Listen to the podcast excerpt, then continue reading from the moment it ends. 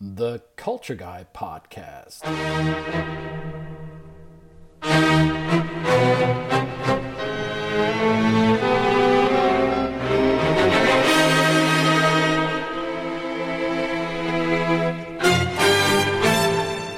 The December episode getting close to the holidays.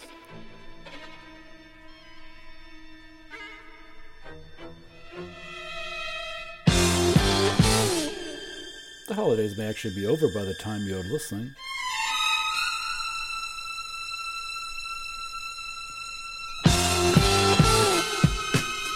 But just know we're recording this during the period of Advent, heading up to the Christmas holidays or Hanukkah or Kwanzaa. Welcome back, everybody. My name is Christian Höferle, also known as the Culture Guy, and you're listening to the Culture Guy podcast, the show dedicated to all of you who are passionate about cultures and how culture influences everything we do the way we talk, the way we listen, the way we act or react, the way we feel, and the way we see the world.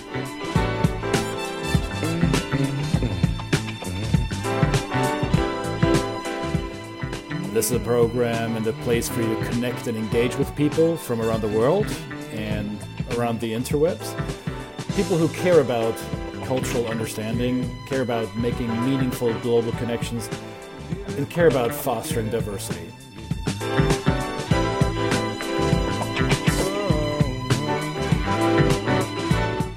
So, welcome back, everybody. This is the December episode, the first of them.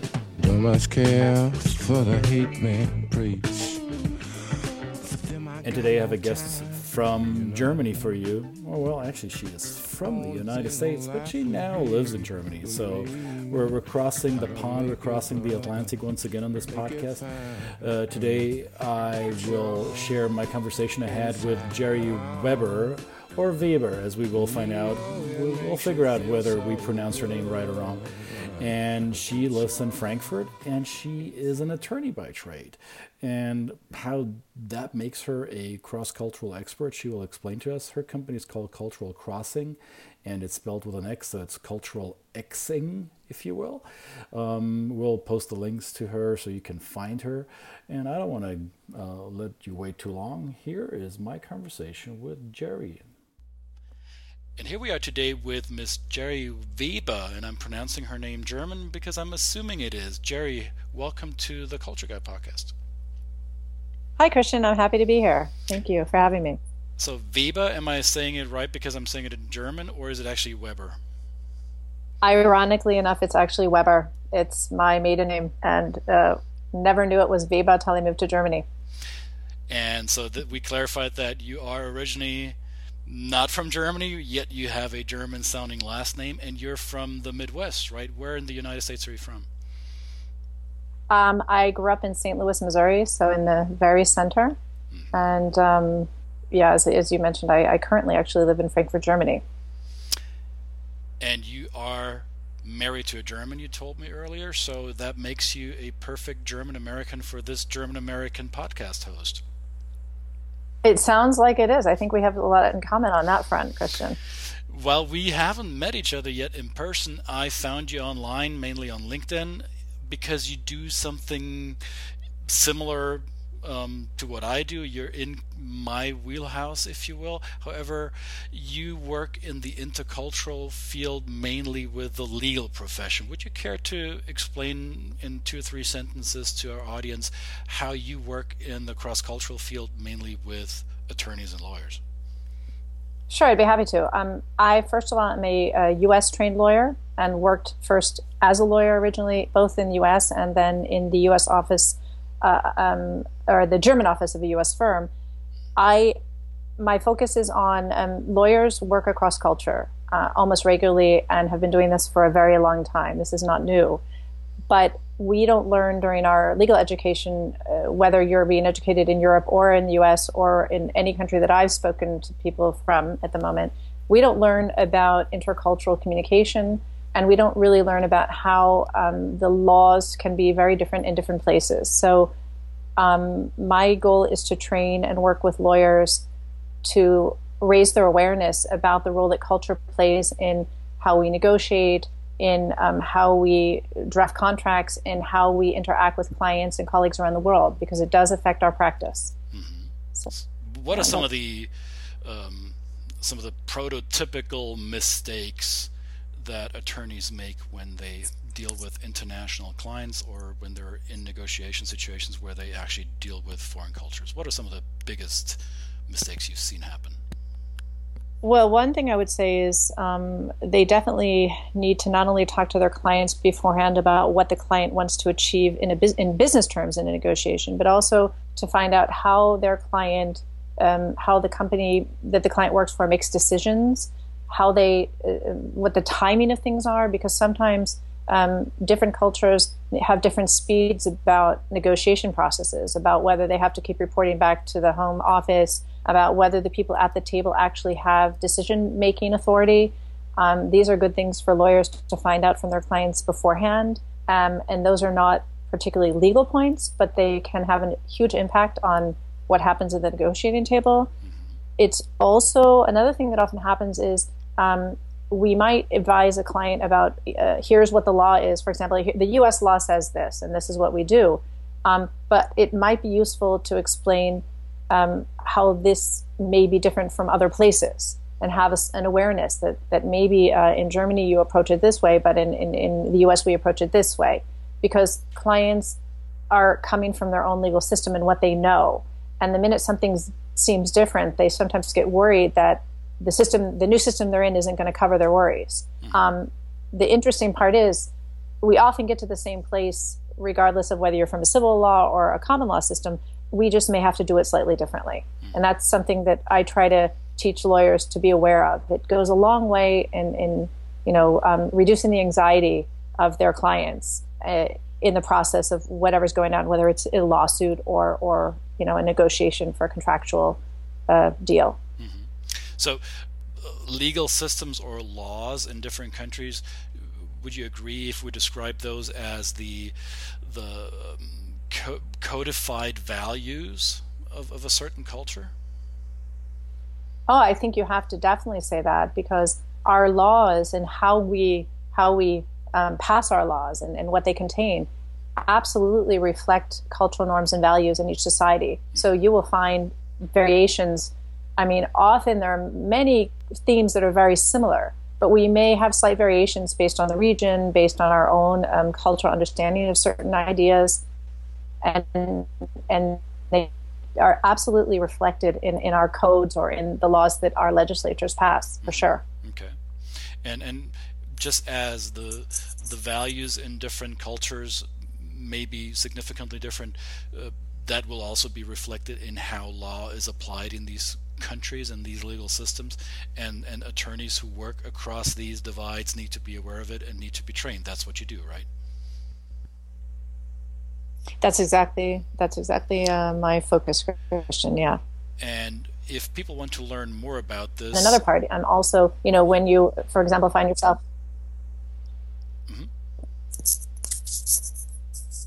Oh, I, sorry, we're having a little bit of a technical thing. I think there's a delay. Okay. That, that's um, all right. Okay. Um, you know, if people want to learn more about this, I mean, um, I, they're welcome to look at my website. I, I, write a blog about this and, and also have a podcast, but it's something that people need to um, spend some time on. It's, it's not something, like I said, that we learn in our legal practice. Mm-hmm.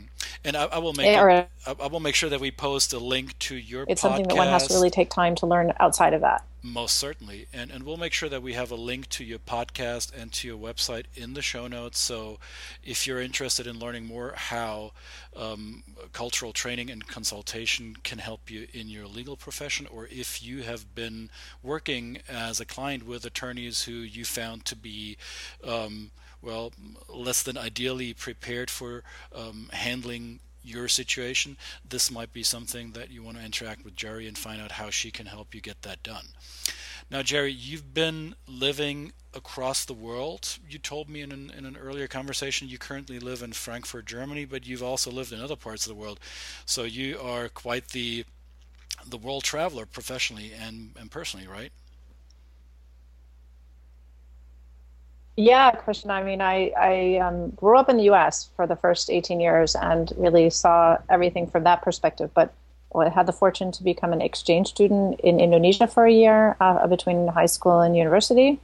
Um, spent a semester of my university in, in Beijing, China, um, and then have spent time living in the meantime in the Netherlands, in Belgium, in Germany, and back and forth between the U.S. And all these things, I have to say, definitely affect you know one's view of the world and one learns how to adapt in each place to different ways of seeing things and different ways of doing things mm-hmm. so which of these experiences um, would you say shaped your your global awareness most Ah, uh, that's a tough one. I mean, I would say my first um, time as an exchange student was definitely profound because um, coming from the Midwest in the United States, and um, going literally geographically almost as far on Earth as you could go from it to um, the central Java in Indonesia was um, so different. Um, everything smelled different, tasted different, looked different. The weather was different.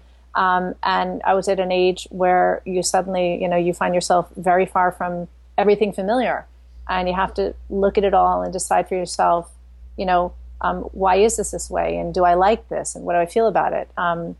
And so from that moment on, I, have never missed an opportunity to travel, to try something new, because I, in the end, I really embraced it and loved it. Mm-hmm. So and you encourage other people to do that. Oh, very much so. And and um, as a former exchange student myself, I'm I'm a big I'm a big fan of of sending uh, teenagers or young people abroad to well, I always call it to, to have their cultural blinders taken off to, to see the world through a different lens. Um, and you, I, told, you, you, told me earlier that you, you learned Indonesian while you were on, on Java in, in, in Central Java. You learned Mandarin while you were in Beijing. Um, which which of these foreign languages would you say is your your strongest? Um, well, in the meantime, I would say it would be German because I've spent um, the last 20 years, more or less, um, as part of my family is German now, and also in my job, I've been working and spending time in Germany. My German's probably, of all those languages, the strongest. Mm-hmm. And I have to add, harder um, than even Mandarin, if, if you ask me, to learn. okay. so, um, it doesn't make me feel any better. but yes, I, I, keep hearing that German is quite quite hard to to to learn. If even if you're from a uh, Western li- linguistic background, it, it's still not easy to to get a grasp of, of German as a foreign language. I, I feel for everybody who uh, tries to, to, to get ahead in that and, and big kudos to you for, for sticking with it and actually marrying a German. So you you you you went all the way, right? Excellent. Which uh, in in which languages? I went you... all the way, but but no regrets. Good. In, in, in which in which languages would you uh, be comfortable uh, doing your business? So you can do it in English, obviously. In German, can would you be able to conduct your business um, in other languages? Um, I really wouldn't feel comfortable doing it to the full extent because no, I would say German and English are the primary languages that I would feel comfortable doing it in. Um, you know, I can definitely probably have a conversation with someone about it in Dutch um, and maybe even French. But the others, that's a special kind of, there's special terms that I just wouldn't have in those other languages. Okay. So again, for those of you who want to find out, Cultural Crossing is the name of the company that Jeri started. It's uh, spelled with an X, so it's Cultural X I N G, Cultural Crossing. You'll see the link in the show notes, and we'll also link to the podcast. Now, Jeri, those of you who've listened to the podcast of the previous episodes, and I know you have, um, you know you know what's coming, right? So there's always my question around what, how did you screw up when you entered a foreign culture? What were some of the cultural fool moments you've experienced? Some of the the big missteps that you recall. Um, oh wow, so many. Um, I would say, um, you know, one of the things um, was probably um, you know, you assume that you understand certain things that are just kind of ba- what you think are basic, um, and, and they're not. One of my favorite ones when I this happened later on with children. We were uh, living in Belgium, and I had actually lived in the Netherlands before, so I spoke Dutch. Mm-hmm. And the teacher wanted to offer to give us um, explanations about what my daughter needed to do for homework in English for us. And I said, "Oh, that's really not necessary. You know, I, I speak German. I, I had spent two years in the Netherlands. This would all be no problem." And she gave an assignment to my daughter, and um, it was about something having to do with fruit. And so we gave her pieces of fruit. We thought she was going to do an art project with pieces, you know, to make like stamps with the with the fruits. Yes. And she takes it to school, and it turns out they wanted pieces cut out from a newspaper. So um, it turns out that the, the terminology in Belgian Dutch, as opposed to in Dutch from the Netherlands, there there are differences, just as there are between American U.S. American English and British English, as we all know. Mm-hmm. And um, so, kind of assuming that you get it all. If people offer you help, I would say take it because generally they mean it well, and you might learn something that you you you didn't really know, and save yourself maybe from embarrassing your child in front of their teacher. Um. even even for an experienced adult who's been to foreign cultures who's lived in other countries even even if you think you've got this down pat to a certain extent you can still step on a doodle once in a while, right? Oh, for sure. There's that that continues forever. So I mean, the other thing is probably to, you know, listen more and speak less and observe a lot um, is always a good idea. If you're not sure, or even openly say, "Hey, I'm not sure what to do right now because I'm not from here. Could you help me?" Um, that also goes a long way. Just admitting that you don't know something is usually very well taken and no one's going to be mad at you about that. You can avoid a lot of embarrassment that way. Now, this is a critical point you're you're bringing up here because in my practice, I found that this is often the hardest thing for international professionals to do to to um, admit to one's own shortcomings or to be vulnerable around admitting that uh, we are not perfect. Um, some cultures may be easier in admitting that. However, if you come from a Western cultural context, and I'm assuming uh, most of Europe and North America would would um, uh, fall into that category. We oftentimes carry this uh, this body armor of our academic or educational credentials, or we we want to appear. Um, worldly and and professional, and we strive for this image or may I say illusion of being perfect. So mm-hmm. ad- admitting that it is hard for us to come to terms with the difference is not always easy, especially for grown adults who transfer between countries and cultures. Did you ever experience that firsthand when, when you, as as a as an attorney, had to acknowledge in front of your peers that, hey, I don't know this. Somebody help me, please. Um, I did have this happen. I was working um, in, in, in, in Frankfurt, Germany for a U.S. firm, but most of my colleagues were German trained lawyers. And, you know, there were times where I just, I didn't know what their system, how their system handled something. Mm-hmm. So it would have been crazy for me to even pretend to know because I would have been exposed instantly. You know, I didn't study German law. And we would often have a situation explained maybe to a U.S. client coming to Germany how things worked and while my English explanation was clearly stronger than some of my colleagues, yeah, they would look to me to speak English with them. Um, I had to really make sure I understood the concept for myself.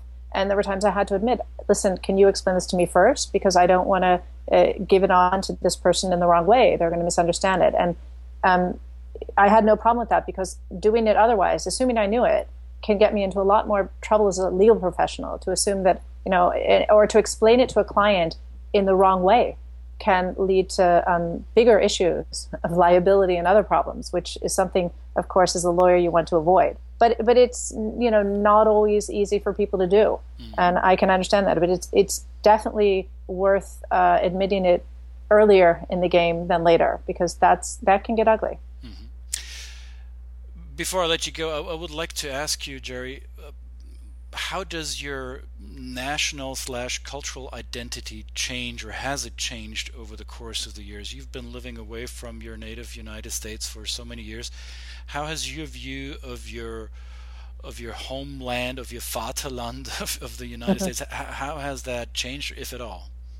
Oh, it's definitely changed. I mean, um, you know, I it's I would say that each place I've lived, um, I found something that I really liked there, maybe that was different from where I came from, and I I try to pick parts um, from each place and take them with me. Um, so you know, maybe for example, I've now lived in places where they have um, more, I, I, don't want to say national healthcare because that's not the case, but um, a more socialized uh, healthcare system in Belgium, in the Netherlands, in Germany, which um, has been very, very good for us as a family. I've seen, you know, great treatment of my kids and no worries about having healthcare. Um, that's a very nice thing to have, and that's something that's starting to change in my home country, mm-hmm. um, which is neat to see. Or um, you know how we interact with people. Um, in the U.S., of course, small talk is a big part of um, how we get to meet people. And where I live in in Germany, that's not the most regular way of getting to know people, and having to adapt um, and and and not be too what they would sometimes see as superficial in my interactions. Um, and fortunately, I can switch on and off. Although I will tell you, small talk is still my preferred way. It's what I grew up with and I feel, you know, very comfortable with, but I know how to dial it down um, in certain contexts so that the people I'm speaking to don't feel uncomfortable and have to only adapt to my way. Mm-hmm. Are you ever finding yourself um, in co- coming to the defense of your home culture if you live abroad especially in, in a culture like germany which can be very well german people can be very opinionated and they don't hold back with what they think is is a fair assessment of how they see the world um, do you ever see yourself defending your home country Oh, uh, very interesting, timely question, Christian. Um, as we are, of course, in the U.S. in the middle of um, presidential uh, mm-hmm. primary, or well, the primaries are over, but um, I am constantly asked when I uh, meet people now about what's going to happen in the U.S. election mm-hmm. um, and why why have we uh, why are certain candidates have why have they become candidates mm-hmm. um, and I you know find myself sometimes um, not really always able to articulate what's happening at home anymore because I don't live here all the time you know um,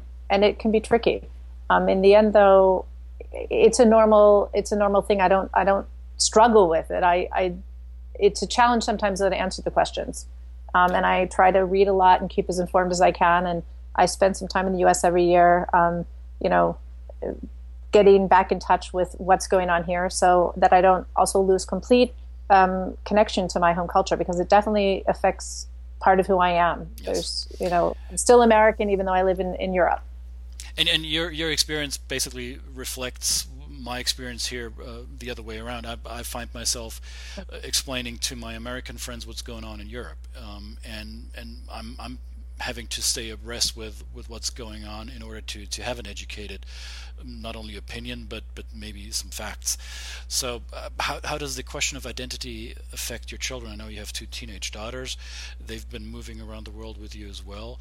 How do they see themselves? Are they true third culture kids, or do they do they identify as German or American or Dutch? How, how do your kids see this? Oh, I think that's a really tricky question because they're teenagers and that's still changing and, and, and evolving. But I would say um, they definitely, uh, maybe they are third culture kids. I mean, they definitely identify with my home culture, with that of my, my spouse. But um, also having spent a long time in Belgium, which is a place they also feel very much at home with, um, I would say one of them is more what I would call really European, not necessarily particularly German, but European. And I think the other one identifies much more strongly with the U.S. connection. Might be a split there. Well, so, but it'll change. I'm sure that'll change over the years. well, th- thank goodness that they if we train them right, if we give them the tools as parents that they need to be successful in life, uh, then they'll they'll figure it out for themselves. And you've been you've been giving them the opportunity to experience more than one culture. So I think we can agree that you, you're giving them a huge gift anyway. So how, whatever whatever side of the identity aisle they fall on, it'll be all right, I guess. yeah, I feel that whatever they choose in the end will be the right choice for them, and, and they have our full support to choose it as long as they, you know, find what they like to do and in a place to live where they feel they can meet their potential. That's okay with us. Jeri, one last parting thought: if if if a corporation, if a, a law firm or a, a, corporation who is about to uh, be acquired or acquire another company in an M&A situation, if they ask you, what's the main thing I need to pay attention to when I deal with a foreign counterpart, what would be your, your one or two big nuggets you would send them away with?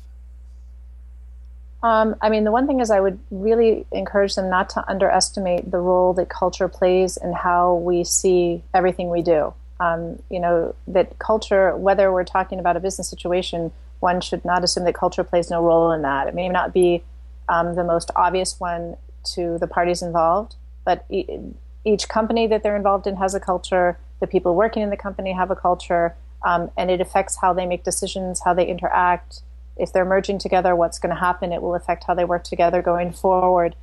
I would just encourage them not to um, underestimate and ignore that because working on that earlier uh, rather than later is gets you really a long way. It saves you a lot of time, a lot of money, and a lot of disappointment, potential disappointment for not having recognized it sooner. Um, the other thing I would also really encourage them um, to think about when in, in, in, whether it's in a negotiation or in discussions with other people uh, about legal matters in whatever context is to make sure that they listen to what actually isn't being said. Not every culture is as direct and clear about what their intentions are. And that doesn't mean they're sneaky or subversive. It just means that they are not as direct and they may their their silence on certain matters may be telling you a lot. And sometimes it's really important to listen, for example, in a negotiation, what they're not talking about. Um, I would encourage people to think about that. Beautiful. Jeri, thank you so much for being available for the Culture Guy podcast. I'll make sure that our listeners flock over to your podcast and get a glimpse of what you do. I look forward to meeting you in person soon. And until then, um, do the work because the world needs it. Thanks for being on. Thanks, Christian. It's been a pleasure talking to you.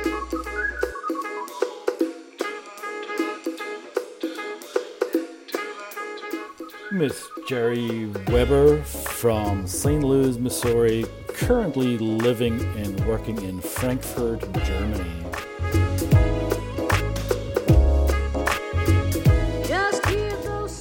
And you could tell by some of the content that we talked about that this conversation was recorded before the US elections. Well, busted?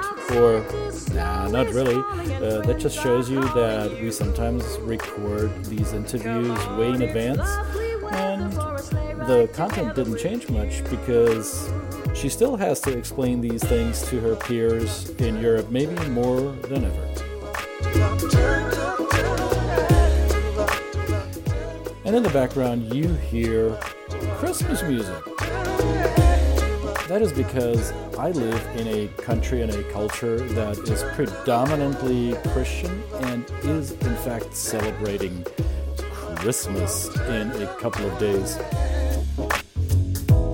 If you follow other traditions, then we certainly want to celebrate with you as well, whether you are Jewish or Muslim or Hindu or agnostic. I'm sure you have something to celebrate in the month of December. And since we like to give something away when we celebrate, I would like to draw your attention to our website. Just go to theculturemastery.com and click on the Get Started button to get you signed up for our newsletter. Return, we will send you an ebook written by our friend Andy Molinsky, a ebook on how to crack the cultural codes of countries around the world. It is free for you. Also, we would invite you to check out our blog, theculturemastery.com. There's a blog tab where you just go forward slash blog. You'll find the latest articles that we posted, which should and will add value to your cross cultural work.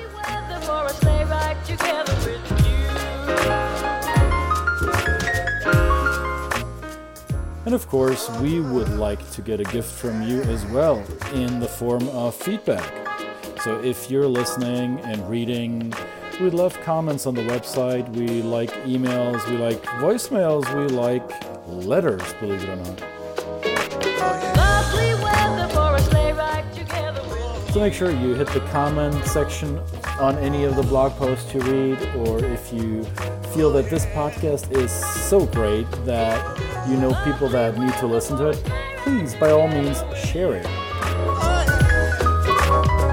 Let people know that we are now also listed with Google Play Music, in addition to our iTunes and Stitcher listing, so there's no more excuse to not find us.